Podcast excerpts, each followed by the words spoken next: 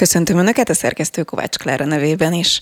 Toborzás indult a magyar hadseregbe, a Honvédelmi Miniszter Szövetségbe hívja a fiatalokat. Hétfőn volt az első toborzó esemény egyébként a fővárosban, erről is fogunk majd beszélgetni Durgó Tamás alezredessel, katonai igazság igazgatás és központi nyilvántartó parancsnokság parancsnokával köszöntöm. Köszöntöm én is a rádió minden kedves hallgatója. És Győri Tamás századossal, aki egyébként egészen extra TikTok videókat is készít, de hogy mi minden mással foglalkozik, ezt is kitárgyaljuk majd. Köszönöm szépen, üdvözlök mindenkit. Hétfőn volt az első, hát vagy ilyen nyitó eseménye igazából, ez egy országos turné, amiről szó van. Hogy sikerült a hétfői nap, induljunk innen? Annyit előjáróban azért elmondanák, hogy a toborzás előtte is folyt. Nyilván miniszter úr és a Honvéd vezérkar főnök ezt egy magasabb szintre kívánta emelni, és egy egyéves toborzó kampányt hirdetett, ami különböző média felületeken különböző intenzivitással egy éven át fog tartani. A hétfői napra mondhatom azt, hogy nagyon jól sikerült. Nagyon sok volt az érdeklődő, mind a sajtó részéről, mind a látogatók részéről, akiknek túlnyomó többsége egyébként Honvéd Kadét iskolában tanuló diák volt az ország minden részéről. Jó volt látni a, a fiatalok arcán azt a mosolyt, amivel örömmel nyugtázták azt, hogy amit a miniszter úr kijelentett, hogy high-tech hadsereget építünk, az itt meg is valósult, és látták is, hisz azok a fegyverek és fegyverzetechnikai eszközök, amik itt kiállításra kerültek, azok már megtalálhatók a Magyar Honvédségbe, és használatban vannak. Akkor, ha jól értem, elsősorban nem civilek azok a szó szoros értelmében, akik megjelentek mondjuk ezen a toborzáson, hanem olyanok, akik már valamilyen kapcsolatban azért állnak a honvédsége, vagy legalábbis tudják, hogy mi az. Is is. Is is.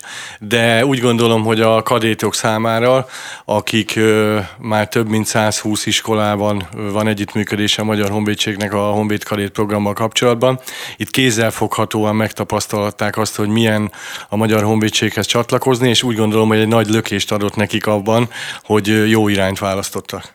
Milyen típusú kérdésekkel találkoztak? Hogyan néz ki egy ilyen toborzó esemény? Hát a kérdések spektruma az borzasztó széles körű. Tehát az viszont általánosságban elmondható, hogy a kérdések nagy része nem arra irányult, hogy önök miért vannak itt, vagy tulajdonképpen hol vagyok, hanem célirányos kérdések voltak. Tehát volt olyan 17-18 éves fiatal hölgy, aki már azt kérdezte, hogy amennyiben katona leszek, és felkészülök rá, és misszióba leszek, akkor mennyi lesz az illetményem. Tehát nyilván ez már egy, ez egy olyan összetett kérdés, hogy látszik, hogy a hölgy komolyan foglalkozott avval a kérdéssel, hogy esetleg a későbbiekben a katonai pályát válassza. De mondom még egyszer általánosságban elmondható azt, hogy a kérdések részletekbe menőek voltak, és mindenki konkrét kérdésre, konkrét választ tudott kapni a rendezvényen résztvevő toborzó kollégáktól, akik mindenkivel egy személyre szabott tájékoztatást tudtak véghez vinni. Természetesen a kirendelt katonai alakulatok, amik bemutatták és bemutatkoztak, ahogy vezérkarfőnök úr is nyilatkozta az esemény után, az is megfigyelhető volt, hogy a, a látogatók a médiában ö, látott, hallott ö, alakulatokkal találkozhatnak, ott a, az ott szolgáltott teljesítő kollégákkal beszélhetnek, akár az előbb hivatkozott missziós feladatellátásról is. Tamás is ott volt ezen a napon egyébként? Igen, igen, ott voltam én is. No, és ő hogyan látja, illetve Tamás, hozzád fordultak egyébként kérdésekkel? Természetesen, úgy vélem. Mi, mi volt a te szereped, feladatod ezen a hétfői napon? Én a kirendelt toborzó állománynak voltam a lényegében a rangidős tisztje. A feladatom az volt, hogy a kint lévő toborzókat irányítsam, és hogyha olyan mélybe menő szakmai kérdés merült volna föl, ami ö, teljes mértékben a, a toborzó szakmai hátteret kívánta, akkor az teljes mértékben szakmailag megalapozott módon kerüljön megválaszolásra.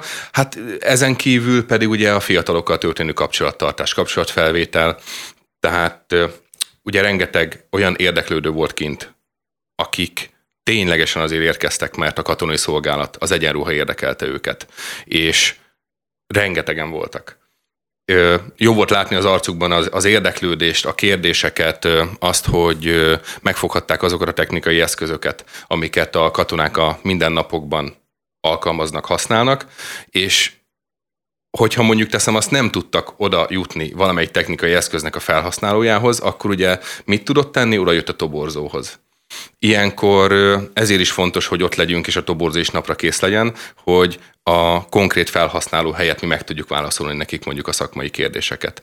De természetesen a bejutással kapcsolatban rengeteg kérdés érkezett, hogyan és miként tud mondjuk a kadétszolgált után, vagy egy, egy hétköznapi civil középiskola után milyen lehetőségei vannak érettségivel, esetlegesen civil főiskolával, vagy éppen a Magyar Honvédségnek a, a továbbtanulási lehetőségei, a tanintézetei után érdeklődtek a fiatalok.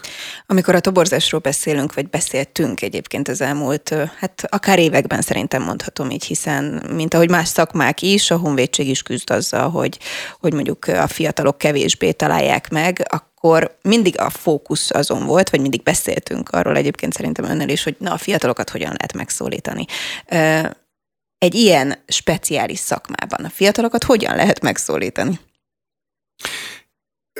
Meg kell találni azt a felületet, hogy elérhetjük őket.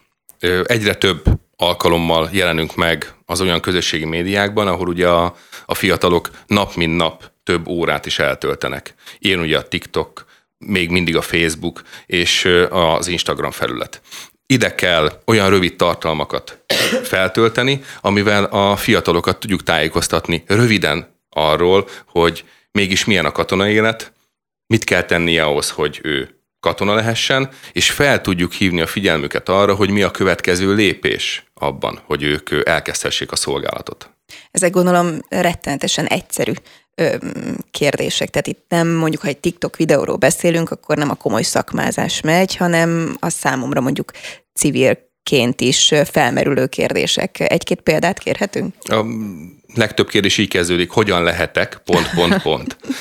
Hogyan lehetek mesterlövész, hogyan lehetek harckocsizó, hogyan lehetek lövészkatona, hogyan lehetek pilóta. Tehát ugye ezek azok a kérdések, amik a legeslegtöbbször fölmerülnek, illetve mik azok esetlegesen kizáró tényezők, amelyekkel nem vállalhatok katonai szolgálatot nem kell itt ugye messze menőkig belemenni egy ilyen tájékoztatásban, egy ilyen közösségi médián történő tájékoztatásban. Nagyon röviden elmondjuk a fiataloknak, hogy mik azok az alapkritériumok, amivel a katonai szolgálatot vállalhatják, milyen alap kizáró egészségi tényezők vannak, amiket figyelembe kell venni ugye a felvételt követően.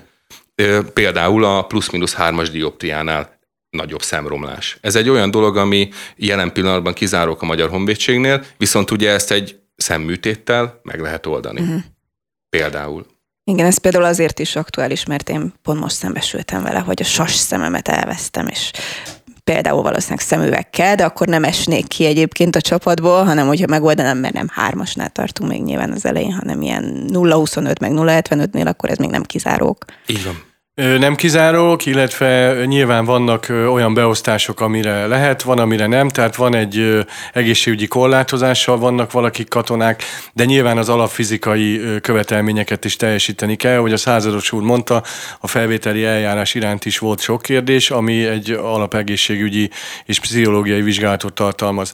Annyit visszakanyarodva itt két kérdéssel ezelőttre, hogy igen, nehéz a a munkaerőpiacon ma minden ö, munkáltatónak ö, megfelelően érvényesülni, de úgy gondolom, hogy azért mi több előnnyel is rendelkezünk. Nyilván az, hogy mi a mi feladatunk, ahogy vezérkarfőnök is mondta, a legmagasztosabb ö, hivatás, ö, és bármilyen furcsán hangzik, a, a fiataloknál ez, ö, ez nyitott fülekre talál. Nem gondolná ezt az ember, de igen, nagyon sok fiatalnál a mai világban is ez nyitott fülekre kínál, vagy ö, talál. Nem beszélve arról, hogy az elmúlt évek mindig erre hivatkozunk, de ez tényleg így van, hogy az elmúlt évek fejlesztései, mind humán, mind haderőtechnikai szempontból egy, egy csalogató. Fordítsuk ezt le hétköznapi nyelvre. 18 éves fiatal ember, aki már három éve online játszik valamilyen, valamilyen Call of Duty vagy hasonló játékkal, kijön egy ilyen tobozó rendezvény, és kezébe foghatja azokat a fegyvereket, amivel ott ő tulajdonképpen nagyon jó eredményeket ér el. Mind a kiképzési rendszer, főleg a kiképzési rendszer is alapvetően megváltozott, és nyilván nyilván egy gyakorlatiasabb oldal felé ment el, az új harceljárásokat alkalmazva, úgyhogy egy olyat tudunk kínálni, amit biztos vagyok benne, hogy megközelítőleg sem tud más élmény, és csapat munka szempontjából. No, itt igen, pont pedzegeti már azt, amit kérdeztem volna, hogy mi az a része, ami leginkább vonzó lehet, vagy ami mondjuk a fókusz van, hogyha egy ilyen speciális területen szeretne valaki elhelyezkedni. Például ugye az elmúlt időszakban arról is sokat beszélünk a honvédség kapcsán, hogy nagyon komoly haderőfejlesztésbe kezdett Magyarország. Beszéltünk itt már linksekről, meg mindenféle eszközökről az elmúlt időszakban, és arról is, hogy mi minden érkezik még egyébként, ami új eszköz vagy új technika Magyarországra számára. Ez például, hogy kvázi egybecseng egy ilyen toborzó kampány ezzel a haderőfejlesztéssel segíthet, vonzó lehet? Természetesen. Nyilván eznek ez is a célja. Tehát ugye több éve beszélünk már haditechnikai fejlesztőségről, illetve a Magyar Honvédség felső vezetése ezt a médiában nagyon sokszor elmondta, de most már elérkeztünk oda, hogy ezek itt vannak ezek az eszközök, tehát nem majd beérkeznek, meg majd meglátjuk, meg stb. stb., hanem ezek itt vannak, a mindennapokban használatban vannak, és nyilván ö, olyan humán erőre van szükség, akik jól felkészültek, hogyha valaki az online térben, e-sportban mondjuk kiválóan teljesített, mondom még egyszer ismétlem önmagam, hogy ő a, a, ezt a kezébe fogja is használja. De mondom, más aspektusa is van ennek, hisz egy olyan, egy olyan hivatást tud kínálni a Magyar Honvédség, ami nem összehasonlítható mással. Mondhatnám az ezer éves hagyományokat is, stb. stb., de a mai világban egy olyan nem megszokott, hívjuk munkahelynek, pedig nem annak hívjuk, és nem is annak tartjuk, és biztos vagyok benne, hogy aki bejön, nagyon rövid idő alatt ő is átértékeli ezt magában, és máshogy te, tekint a szolgálatára. Mi a legnézettebb tartalom? Mi az, amit mondjuk kattintanak a fiatalok ezeken a platformokon? Nyilván ezekből le lehet szűrni, hogy később milyen típusú tartalmak készüljenek, de mi az, ami mondjuk a, akár a civileket érinti, hiszen ugye mondjuk egy toborzáson, amiről most beszéltünk, már az megy el, akit vagy érdekel, vagy eleve mondjuk ezzel foglalkozik, tehát civilként is nyilván érdeklődik ez iránt. De mondjuk egy TikTok világában ugye olyanok is találkoznak a videóval, vagy olyanok is behúzhatóak, hogyha fogalmazhatok így, akiknek egyébként lehet, hogy előtte teljesen nem volt közük az egészhez, soha nem játszottak ilyen típusú online játékokon. Szóval mely tartalmak azok mi a tapasztalat, ami izgalmas lehet? A mindennapi élet bemutatása. Például egy alakulatfutás. De az egyenruha bemutatása. Milyen ö, ö, ékítményeket hord magán a katona. És akkor itt elindulva, hogyha elkapja a gépszi, ha mondhatom így, az érdeklődőt, akkor utána eljut odáig, hogy végigpörgeti a Magyar Honvédség TikTok oldalát, és látja azt, hogy hoppá, itt tájékoztató kisfilmek is vannak. A szolgáltválásának a lehetőségeit taglalják ezek. És akkor szépen felépül az, hogy a honvédség által közölt mindennapi tartalom elvezet oda, hogy az érdeklődő már megnézi azt, hogy hogyan lehet katona, hogyan vállalhat mondjuk egy lövész szolgálatot. Bocsánat, annyit hozzáfűznék még, pontosan ezen a vonalon haladva, hogy egy, az elmúlt hetekben kezdtük el, de most a Bánában 13-án ez konkrétan bemutatásra is került, egy olyan irány, amit százados úr is utalt a mindennapi élet, de úgy, hogy ez személyekre lebontva. Tehát ott voltak olyan közismert személyiségek is, akár ugye a Magyar Honvédségnek van egy sportszázada is olimpikonokkal, akik el tudják mesélni, és el is mondják, hogy ők hogy lettek katonák, miért választották ezt a, a, a hivatást. Természetesen még egyszer visszautalnák arra, hogy viszonylag könnyű helyzetben vagyunk, hisz többfajta szolgálati formát tudunk ajánlani. Nyilván itt van kapásból a tartalékos szolgálati forma, ami egy 5 vagy egy 8 hetes alapkiképzés után már valaki vagy közben bele tud szagolni a katonai pályába. És nyilván, hogyha úgy dönt, és a honvédség is úgy dönt, akkor ő szerződéses vagy hivatásos katonai pályát tudja választani. Vagy eljön egy tartalékos alapkiképzése betöltött 18. életéve után, és valamely katonai tanintézményemben vállal tovább tanulást, hivatásos őrmester, vagy hivatásos hadnagyként megkezdve majd a tényleges szolgálatát. Na, akkor hozzunk is egy konkrét példát. Győri Tamás hogyan lett katona? Nem is nagyon volt talán más választásom. Nagyapám is katona volt, ráadásul hat kiegészítő tiszt, ugyanabban az épületben dolgozott, ahol én szolgálok most jelen pillanatban. Édesapám is a Magyar Honvédségnek a polgári alkalmazottja volt, már kiskoromban is nagyon sokat mentem bele laktanyába, mellette pedig a gyerekkoromtól folytatott sport egy eléggé feszes napi rendet követelt meg tőlem, középiskoláig egészen, így talán nem is nagyon volt más választásom, de egy pillanatig nem bántam meg hogy ezt a, a hivatást választottam. Úgy vélem, hogy senki nem fogja megbánni, aki ezt választja. Már csak azért is, mert van, aki ilyen katona hagyományokra épülő családból kerül be a Magyar Honvédséghez, van, akinek köze nincs hozzá, és mégis ugye katonának áll, de el tudom mondani magamról, hogy nem lennék ott sem kommunikációban, kiállásban, anyagi háttérben, hogyha nem lettem volna katona. Igen, Tamás egy jó példája szerintem annak, amiről szintén sokszor szoktunk beszélni, hogy a generációkon át nyúló hivatás ja. tudat, hogy ők ugye az egyik csoportja, akik hát gyakorlatilag ebbe születnek bele, vagy úgy nőnek bele, hogy szeretik, szerelmesek ebbe a szakmába, és akkor vannak a többiek, civil fiatalok, akik megszólíthatóak. Említettük a legelején azt, hogy például egy ilyen toborzás kapcsán is, hát nyilvánvalóan szerintem nem titok, mindenkit érdekel a pénz. Ugye a lezredes úr is mondta, hogy az egyik kérdéscsoport az, hogy na milyen illetmények, meg hogyan, meg mi van. Mennyire tud ebből a szempontból versenyképes lenni most a hazai honvédség? Az elmúlt években nagyon komoly életményemelés valósult meg a Magyar Honvédségben. Ugye említhetném a, a különböző juttatásokat is, ugye volt a, a hat havi életmény kiegészítés, stb. stb. Ö, tervben is van ö, hasonló ö, az illetmények folyamatos piacképes formában való tartása, de én ez mellett megjegyezném azt is, hogy nagyon fontos a nem is tudom, hogy hogy hívjam, egy szociális háló, amit a Magyar Honvédség biztosít a szolgáltat teljesítő katonák részére, tehát különböző támogatások, akár a lakhatás, akár az úti költség térítésre, vagy az étkezésre, vagy, vagy bármire gondolnék, de igazából az a, az a illetmény melletti plusz, pluszban elérhető juttatások azok, amik teljesé teszik ezt a képet, egészen a a nyugállományba vonulásig, sőt még azután is ugye a Magyar Honvédség kegyeleti feladatokat is úgy gondolom, hogy a munkaerőpiacon egyedüliként lát el. Családtámogatási és képzési rendszerek. A mai fiataloknál is megfigyelhető, mai fiataloknál már nagyon komolyan megfigyelhető az életen, élethosszig való tanulás, amit ugye 15-20 éve mondtunk, most pedig ez nem csak a honvédségben egyébként, hanem ez a, a társadalomra abszolút jellemző. Ezt a Magyar Honvédség nem csak elvárja, hanem meg is követeli. Munkaidőben munka mellett, vagy bármilyen formában rengeteg oktatás van itthon és külföldön is, ahova a katonának parancsra kell menni, nyilván, hogy képezze magát. Ezek a képzések nagyon sokszor olyan képzések, amik a civil életben is használható egyébként, tehát aki úgy gondolja a, a katonai életet, hogy 5-10 évre vállalja a szolgálatot, az alatt biztos, hogy több olyan tanfolyamon is részt vesz, ami őt többé teszi, és a civil életben, a munkaerőpiacon jobban meg tudja állni a helyét, hisz mondom még egyszer, ezek a képzések jelentős része a civil életben is használható. De ami nyilván a honvédség szempontjából fontosabbak, ez a honvédség karrier, a honvédségben az egyén által betölthető karrierutat támogatják, és ahogy mondom, ezt el is várja és megköveteli a honvédség, előírja ezeket a képzéseket, természetesen úgy, hogy ennek az anyagi vonzatát, vagy bármilyen más vonzatát ezt a honvédség mellé teszi.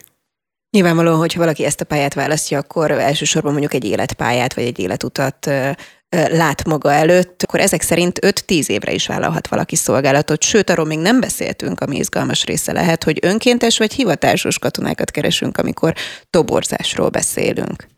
Mindegyiket.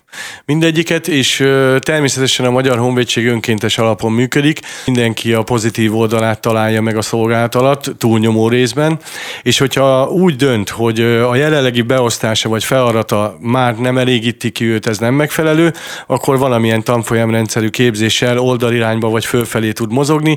Természetesen az említett külföldi missziók is nyitva állnak, ahol nemzetközi tapasztalatokat tud szerezni, de alapvetően a szerződéses katonák 5-10 évre írják alá a szolgálatot.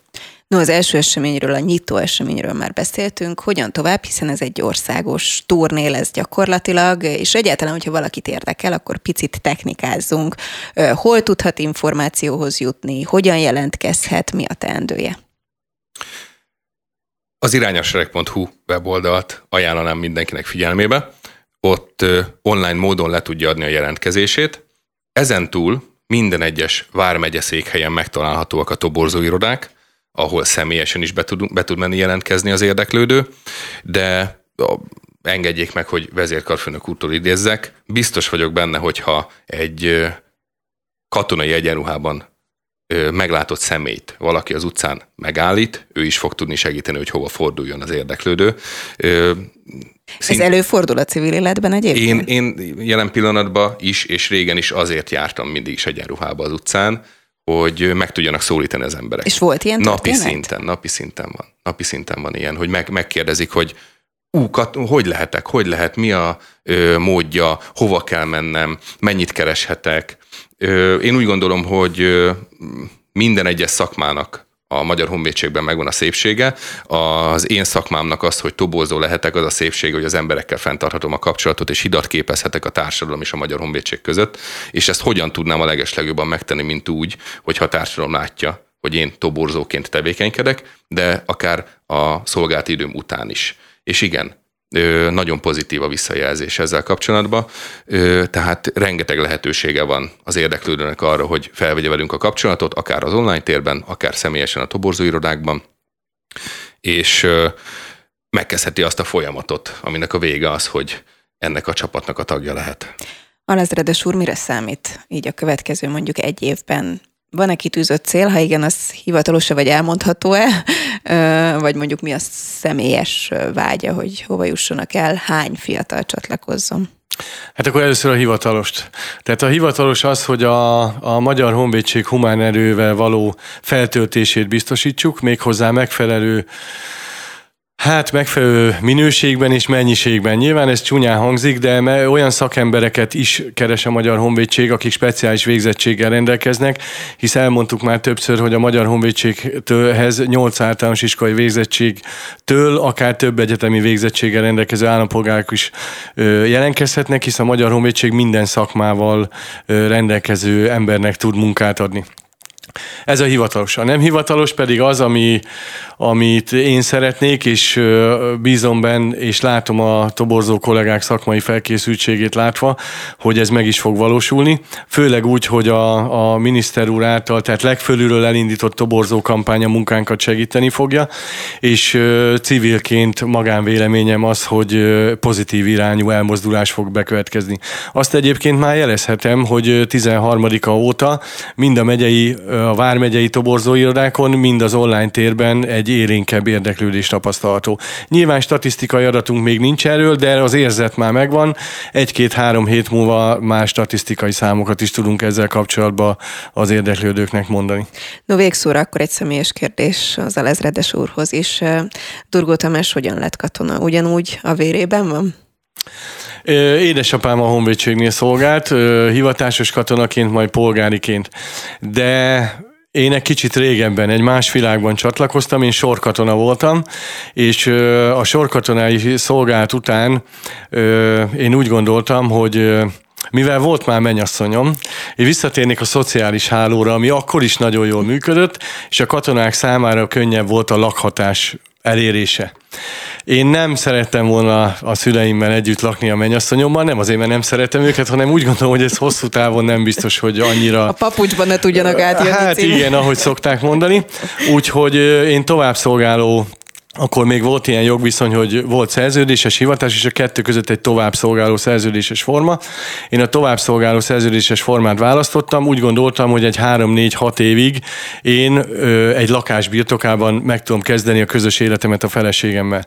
És az elkövetkező években, itt 96 környékéről beszélünk, alapvető változás kezdett a Magyar Honvédségben ö, bekövetkezni, ami arra irányult, hogyha egyszerűen akarok fogalmazni, hogy az előtte lévő évtizedekhez képest, ha valaki tanul, és hajlandó is tanulni, akkor, akkor a Magyar Honvédségben karriert futhat be, és úgy tudja szolgálni a hazát, hogy, hogy az mellett a saját igényeit is ki tudja elégíteni. Én megmondom őszintén, hogy akkor a lakás miatt maradtam benne a Honvédségbe, de ez 96, 97, 98-ban alapvetően megváltozott, és láttam, hogy ez egy másik irány, mint a nem minősíteni akarom, ez egy más világ volt a 70-80-as évek, ez 90-es évek közepétől elkezdődött, egyébként a ahogy mondtam is, ez a mai napig tart, a folyamatos tanulás igénye, úgyhogy aki ezért szeretne csatlakozni a honvédséghez, erre biztatom. Köszönöm, hogy itt voltak, irányossereg.hu, és egyébként ugye a TikTokon is felelhető mindenféle izgalmas, akár civil tartalom is. Nagyon szépen köszönöm a beszélgetést, önöknek pedig a figyelmet a szerkesztő Kovács Klára nevében is. Viszont hallásra. Viszont hallásra.